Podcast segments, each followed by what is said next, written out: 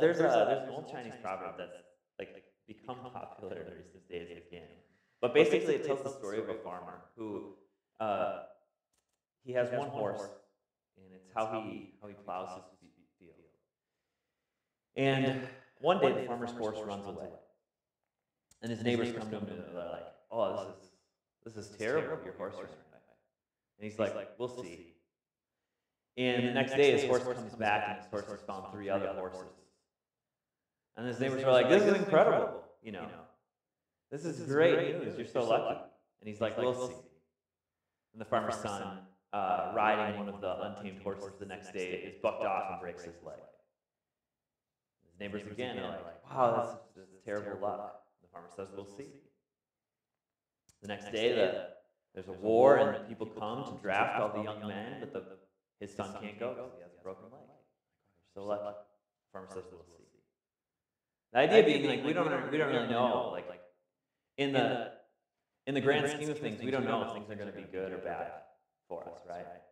Something happens to you that's good. Maybe it's actually not all that good in the long run. Something happens to you that's bad. You don't know if that's all that bad in the long run because life has twists and turns. And there's like obviously a kernel of truth in in that. But the Bible offers a different story to that parable, which is that Good things and bad things happen to us. But we don't just like as Christians, we don't shrug our shoulders and say, well, we'll see. Like, we'll see if this is good or bad in the long run. Christians gather together and they sing things like, Sun gives way to darkest night. Your spirit still is here. And though my strength fades like the light, my mercies will appear. I rest in you, abide, in, abide with me. Until our trials and suffering give way to final victory. So it's like everything that happens to us, the parable for the Christian is not we'll see it. It's good. Praise God. Because we know that God works all things for our good. And the book of Zechariah is a book that relies on that promise being true, right? It's for these people who are returning from exile. And the prophet Zechariah sees these visions. And with each of these visions, he's telling them, like, yeah, good things have happened to Israel throughout its history, bad things have happened to Israel throughout its history. But I promise you, there's a good in it, right? All of it ultimately will be worked for, for the good of the people of God. This is true. Zechariah chapter 1 and 2 and 3 and 4 and now 5 as we come to the passage today. So, verse 5. Here's how we're going to work through the passage this morning. We're going to zoom in really closely on the verses before us. And then we're going to zoom out on like the whole story of Scripture and how that might help us understand them. And then, and we're going to zoom forward to 2022, and it's like, this, this book was written you know, 2,500 years ago to a people that did not speak English and did not own iPhones and did not live in the United States of America. It's like, how does this apply to us today? So we're going to zoom in first, and then we'll zoom out, and then we'll zoom forward. But let me pray before we get started. Father, I pray that as we come to this passage, what we don't know, you would teach us. Where we fall short, you would grow us.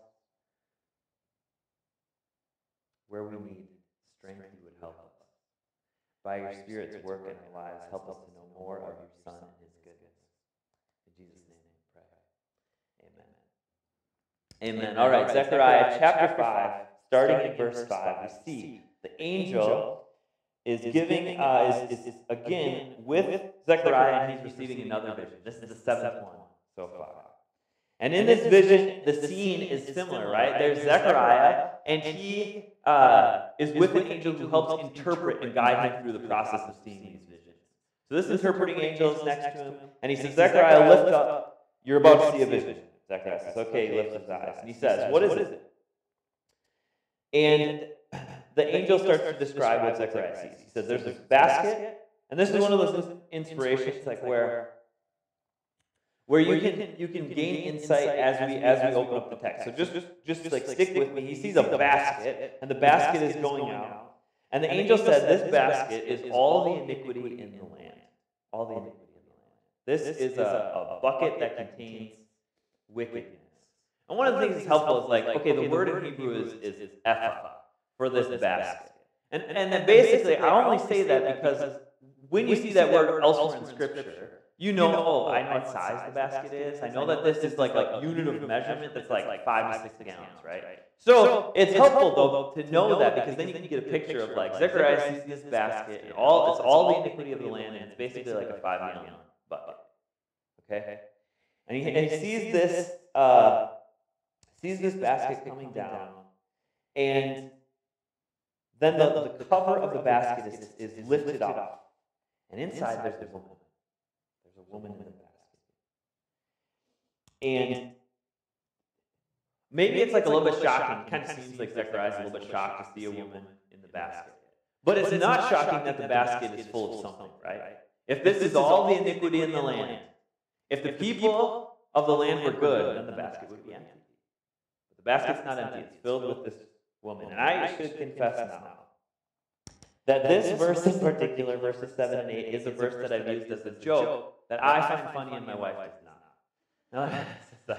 you know, one of those things like, you know, she's she's like she's amazing. I have to be careful how to describe this. She does something silly, and I'll be like, I'd be like Zechariah five, seven, eight, you know, because it's like he opens up the basket and what's inside? It's a woman. And then what does he say? This is wickedness. You know, it's not a good joke to like text your wife. You know, like, um, it's not a good joke. So it's like all scripture is good. All scripture is good for us, right? But there's also like wisdom in how we use it, right? Okay, so. But the angel lifts off the cover, and he sees a woman sitting in the basket, and he does say, "This is this is wickedness." Now, it's not because she's a woman that it's wicked, you know. It, it, it, it, has nothing to do with her gender. Other than that, like the, the woman, often in, in prophetic and apocalyptic literature, like in Revelation, we see many times where temptation, evil, iniquity is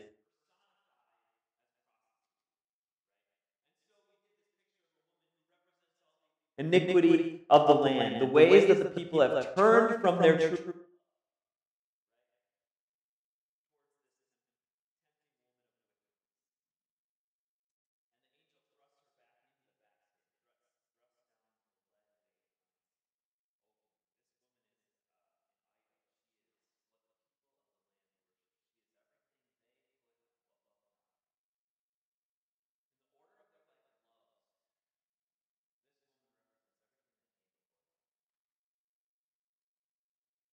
And the angel doesn't mess around with wickedness, right? The language that's used in this verse is particularly violent, right? He says this is this is wickedness, and then he thrusts her back into the basket, and he thrusts down the lead weight. So the angel makes it clear there's no like there's like in there's no messing around with wickedness, you know. There's no such thing as an acceptable sin.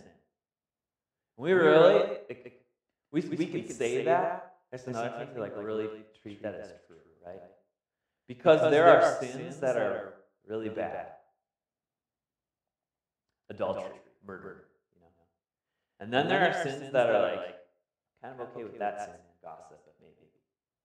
You know, bitterness or complaining. It's like how many of us take that sin as seriously as we take others? The angel takes the sin seriously, so we know that sin is no small thing. In fact, it's incredibly deadly. So the idol is thrust back into the basket, and the leg covers thrown on top. And we come to verse 9.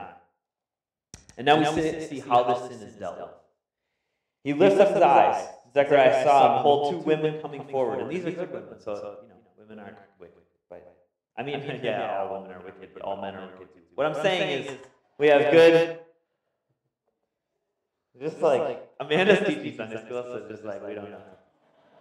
Tell her about any of this. Okay, so but these angelic-like beings, they have wind in their wings, and their wings are huge like that of a stork, and they lift up the basket between earth and heaven, which is another way of saying they lift the basket into the sky, and they start to carry it away. And Zechariah is confused, so he asks, like, where are they taking it? Where are they taking the basket? And the angel interprets for him and says, to the land of Shinar, to build a house for it. And when the house is prepared, they'll set the basket down there on its base. Shinar is a place that elsewhere in the Bible is referred to as Babylon. It's this place that is separate from the people of God. Right?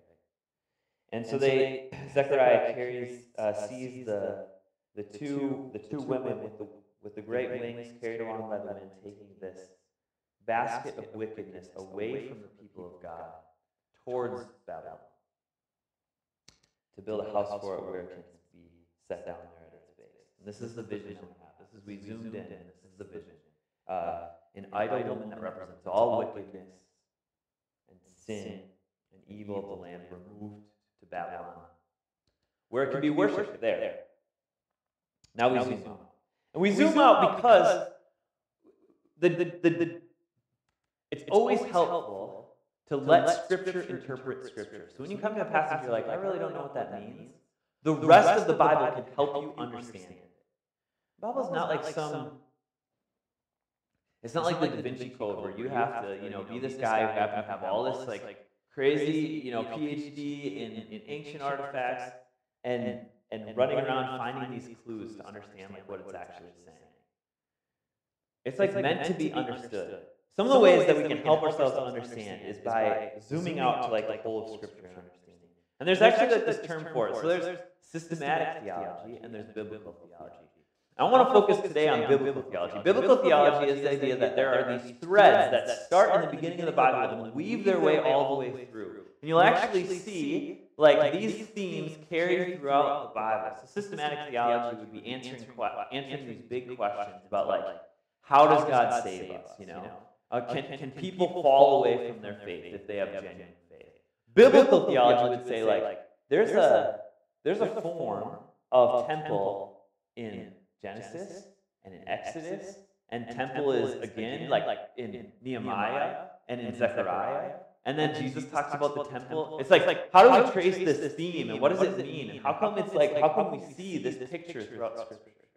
Biblical theology does that. It traces these threads And biblical theology exists because the Bible is not a collection of a thousand different stories and sayings. There's shadows everywhere. You know the House of Mirrors at the State Fair? You go in and you're just like, you can see a thousand reflections of yourself. Some of them are like elongated, depending on like the angle or size of the mirror. Some of them are shorter. Some of them are on the side and the back. But you walk in and there's real you, and then there's a thousand other reflections of you throughout. This is this is this is what the Bible is. It's a, it's a story about one real Jesus with reflections of him everywhere. Every text points to him. This is how we can understand the Bible. It's like come to a passage like this, and your main task is to figure out where Jesus is. Your main task in Zechariah 5 is to understand how this points you to Jesus. Like, what does this tell you about Jesus, about God, who He is, and what He's done? We know that this is true. This is not like some. This is not like some gospel life unique way of understanding the Bible. Jesus himself makes the claim that this is true. So in John chapter 5, Jesus says, For the works that the Father has given you to accomplish, this is what I'm doing. And the works that he does bear witness that the Father has sent him. But he goes on to say, He says, You have not heard the Father's voice. His form you have not seen, and you do not have his word abiding in you, for you do not believe the one whom he has sent. And then Jesus says this in verse 39 of John chapter 5. You search the scriptures because you think that in them you have eternal life. But it is they that bear witness about me. When he references the scriptures, he's not talking about the New Testament, which didn't exist when he said those words, you know? It's like the Old Testament testifies about Jesus, all of them. Last night, Amanda and I were watching a really, really horrible, like, like poorly written movie on Netflix. But that's a good way to spend a Saturday night sometimes.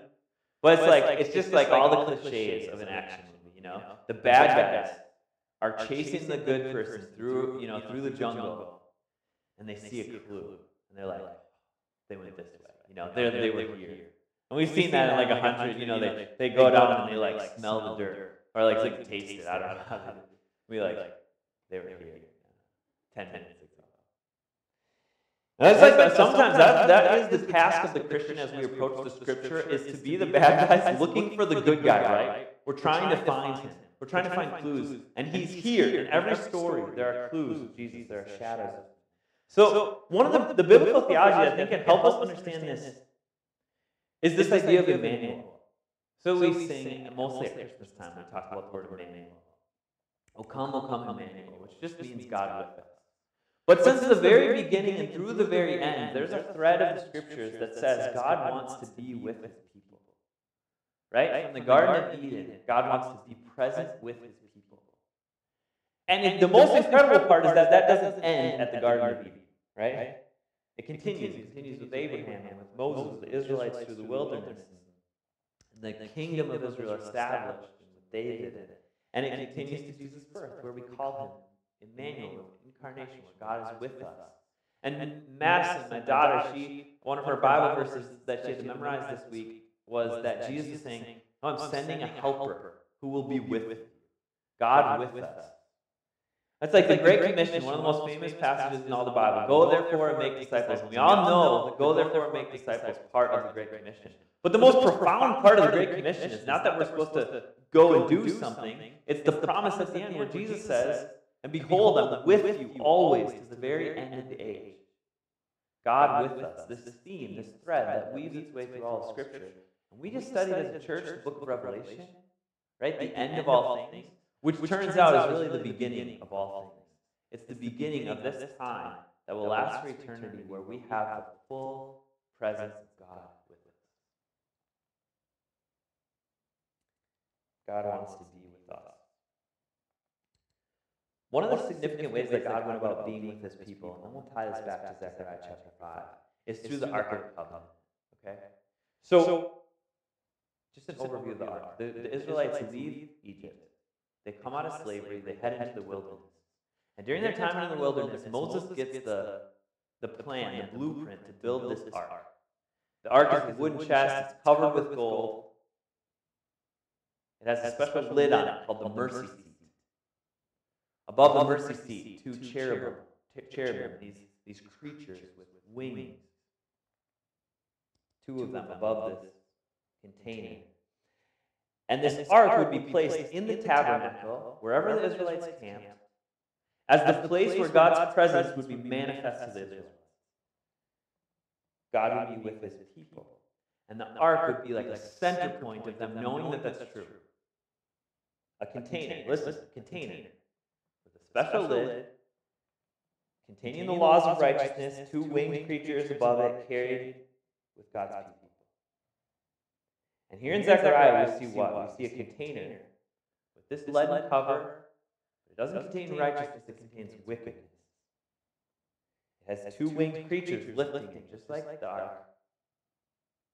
Except they don't keep it with God's people, it has to be taken away from God's people. So I don't know if you all are familiar with the show Stranger Things, but Stranger Things basically is built on this idea that like there's these young people trying to save their town and the world by defeating this evil that's beneath their town in a place called the Upside Down. And it's like a it's like a dimension that mirrors their life, except the biggest difference is that that dimension is all death and decay. It's not like they go, it's like filled with cobwebs and creatures, like murderous creatures. They, their high school up above is also down below, except it's just like all gray and black and decay, filled with death. The basket here in Zechariah is like the upside down, the Ark of the Covenant. Right? It's like the anti-Ark. Instead of being filled with the law, Ark of the Covenant contained the tablets of the Ten Commandments. Right? Instead of being filled with goodness and righteousness, it's filled with wickedness. It's all death Ark of the Covenant adorned on top of a mercy seat. This basket contains, like, on the top, a leaden cover, so that this idol woman cannot escape. Zechariah's hearers would have thought of the ark as they heard the basket described. They would have pictured the mercy seat instead of the leaden cover. So it's helpful for us to zoom out and see that this is another place where God is telling us that he wants to be with us, except in this place, he does not want to be with us at the basket. In order for him to be with us, the basket needs to be taken away from us. In order for God to be present with us, sin needs to be removed from us. So we zoom forward. It's like, what does this matter to us? My favorite thing that Amanda makes, for all the hard time I give her, you guys are like, yeah, it may be difficult to be married to Justin, yeah. But I do appreciate it. Listen, the best food that she makes is called chicken. It's chicken scampi, and it's like it's unbelievable. You know, I know like uh, the the high school guys, they discuss this tension that Christians live in between the already and not yet. Like like Jesus has made you new, He's also making you new. You know, there are these things that are true right now and also will become truer. We will experience them more fully. Chicken scampi is like way more already than not yet. Okay? Jesus comes back to make all things new. He's going to come to my wife's chicken scampi and be like, this is probably good the way it is. Maybe just needs, just, I don't know, so good. I'm getting distracted. Okay, so, but I walk, but I walk into the house and I can immediately smell it. I know, you know, like right when I walk in, I know that, I know that smell. It's like salad. I can't wait. You know, I know that, that what I'm about to eat will be so good. And even like just knowing that it's coming gives me joy then, right? I have not yet tasted it, and yet I've come into the house and I have this joy because of the expectation of what's to come. But it also, that expectation of what's to come also disciplines me. So when I walk into the house and smell chicken scampi, you could offer me any other food, Doritos, Taco Bell, it doesn't matter. Like I'm not interested. I am not going to eat other food when I smell my chicken scampi. I know it's coming. I smell the garlic and the lemon and the butter bubbling. It doesn't matter how hungry I am. Like I could be starving, could have not eaten all day. But all the other kind of food are just distractions, they're less. The whole Christian life is like you become a Christian when you get a taste of Jesus and you find that he's better than anything else you've ever had. And then the rest of the Christian life is just longing for the feast. You know? So, the reason that you should read your Bible, the primary reason you should read your Bible or go to church, like these things that Christians do, is not because doing those things, like the primary reason is not because doing those things makes you a better person. It does, like it does transform us. But the primary reason is because that is like walking in the house and getting the aroma again so that you have this joy of expectation that disciplines you to say no to lesser things. So I could leave the house and I could go for a drive and I could forget this, the, the bubbling garlic and lemon and butter and I could forget the smell that I had when I entered the house. I could drive by, you know, Chipotle and I could walk past the aisle of salt and vinegar chips, all these things, and they start to seem more appealing, right? Because I'm hungry and we all feel the pains of hunger in this life. Which is why we need to come back again and again to the table, again and again, to church, again and again, like the community of God, again and again. We need to keep reading the scriptures and finding the shadows of Jesus again and again because we have to keep the aroma in our minds or we're going to choose lesser things. This passage was written to struggling Israelites who returned, like they're returning from exile trying to rebuild the temple. They're once again trying to experience what it's like for God to be with them not feel so far away. And God offers them these visions through Zechariah to say, like, to remind them of what Jesus is like, to, to remind them of, like, this aroma of his goodness. And Zechariah asks, like, where are they taking the basket to the land of Shinar to build a house for it? The basket can't stay with God's people. Why? Because God wants to stay with his people. and God and the wickedness represented in the basket do not mix. He's holy, so he has to take it away.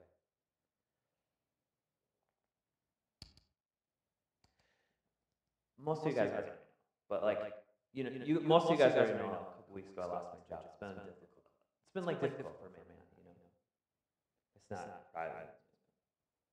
You read this passage, you like I prepare for this sermon. I don't know why Jeremy like prefect. Because I hassle a lot, but I read I read this passage and it's like, how does this help me, you know, with that? And but I think then you start to understand that God wants to be with his people and he's willing to take the wickedness away. I don't know if you're if you're honest with yourself, if you're really honest with yourself, you see this biblical theology of God wanting to be with you and then, when you're honest with yourself, you're like, like with me? It's like, why does he want to be with me? Because, you know you fail at things and